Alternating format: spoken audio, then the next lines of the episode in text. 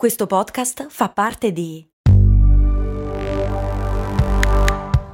Voice Podcast Creators Company. Se a volte ti senti così, ti serve la formula dell'equilibrio. Yakult Balance, 20 miliardi di probiotici LCS più la vitamina D per ossa e muscoli. La patron Gemma mi chiede come mai siamo simmetrici fuori e non dentro. I like these crazy questions. I love peculiar things. And so I listen to these podcasts created by Castell, and I'm so glad. Very human things.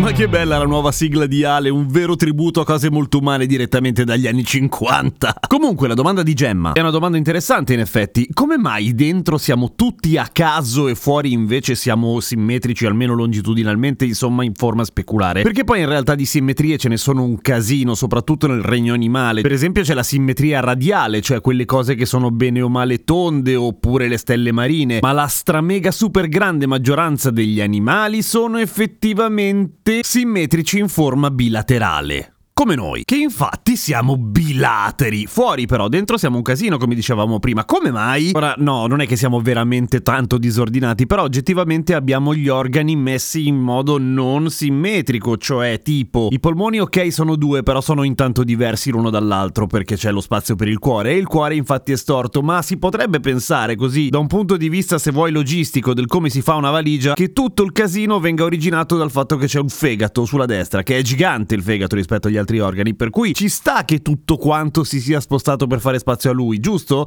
E invece no, in realtà, perché a livello embrionale la prima differenza simmetrica, o meglio asimmetrica, avviene proprio nella formazione del cuore, che all'inizio è una sorta di tubo con quattro tubicini che escono due sopra due sotto, poi intorno alla terza settimana di sviluppo dell'embrione inizia a stortarsi tutto e andarsene in vacca. Come mai? Lo so che non ci crederete, ma ci sono una serie di teorie, ma prevalentemente sembrerebbe essere tutto legato al fatto che le cellule di per sé sono asimmetriche, nel senso che le cellule nel loro piccolo dentro, in effetti, essendo tondolotte e avendo dentro un sacco di roba, non possono essere simmetriche. E quindi, quindi nel momento dello sviluppo dell'embrione, ma stiamo parlando proprio dell'inizio, inizio, inizio, la non simmetria delle cellule corrisponde a una non simmetria dei livelli e degli equilibri biochimici che a loro volta portano alla distribuzione asimmetrica delle proteine che, di, che ci costruiscono di base, per cui iniziamo male. Ma alla fine comunque chi se ne frega, nel senso che funzioniamo benone anche se siamo tutti storti dentro. Probabilmente c'è un modo, se vuoi, di fare una sorta di Tetris e infilare tutti gli organi nella parte giusta avendo una sorta di fegatone davanti. Oh, non lo so, ma comunque non è importante da un punto di vista evolutivo, nel senso che funzioniamo bene così. Tra l'altro esiste una condizione, ovviamente con la quale si nasce per fortuna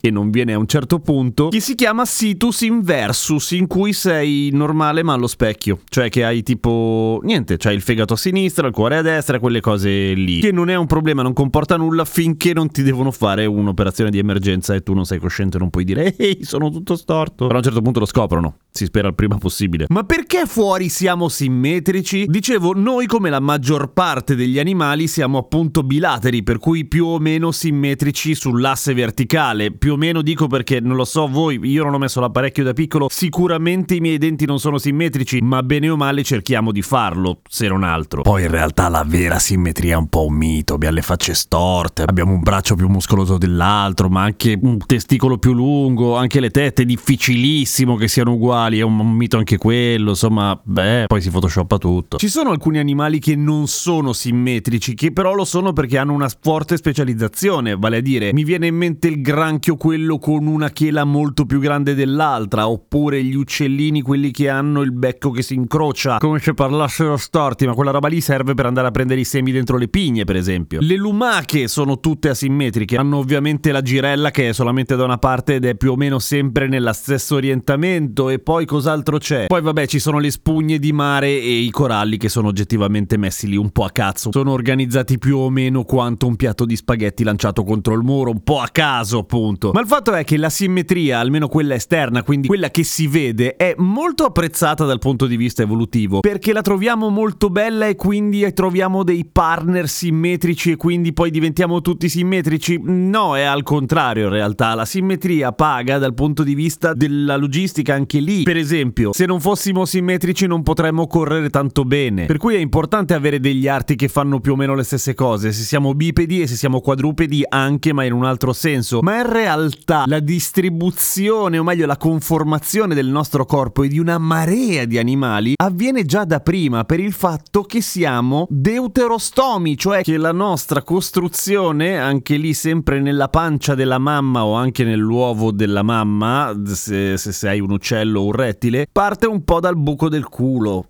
ok? Quello è il fondo. E poi si arriva alla parte opposta che è un aggregato di organi sensoriali molto molto precisi e una bocca dalla quale mangiare e aggredire, quella roba lì che molti chiamano ad esempio testa. Il fatto che una testa abbia molto molto senso per sopravvivere, per cacciare, eccetera, fa sì che bene o male da lì in poi tutto quello che viene dopo effettivamente ha senso che sia simmetrico, cioè avere degli arti superiori uguali fra loro il più possibile per poter fare fare delle cose e degli arti inferiori anche loro uguali fra di loro il più possibile per poter correre di brutto e andare a mangiare le cose o scappare dalle cose che vogliono mangiare te, insomma. Per cui sì, certo, a noi piace un sacco la simmetria, la ammiriamo, ci piacciono le cose simmetriche e ci piacciono anche i volti simmetrici perché siamo abituati, forse abituati è una parola grossa, diciamo che siamo programmati ormai per apprezzare le caratteristiche che a loro volta starebbero a indicare tutto sommato un corpo fatto bene bene che quindi può vivere bene. Dentro possiamo essere un po' come cazzo ci pare, tanto mica si vede. È per quello che ci sono persone che dentro fanno schifo e non si capisce subito. Per cui è meglio conoscerle un po' prima. Però al di là di questo, tornando alla simmetria, siamo abituati ad apprezzarla proprio perché è legata a un corpo probabilmente efficiente. Perché la stragrande maggioranza degli animali sono bilateri? Perché è vincente quella roba lì. Cioè, le stelle marine fichissime, però non si sono evolute tantissimo, tate. Cioè, non... cioè, mi ha parlato con una stella marina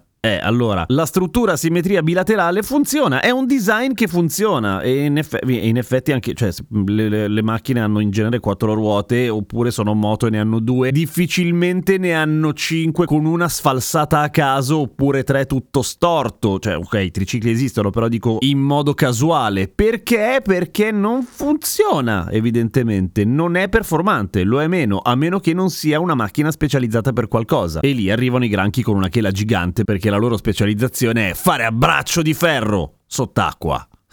Seguimi su Instagram, sono Radio Kesten. A domani con cose molto umane.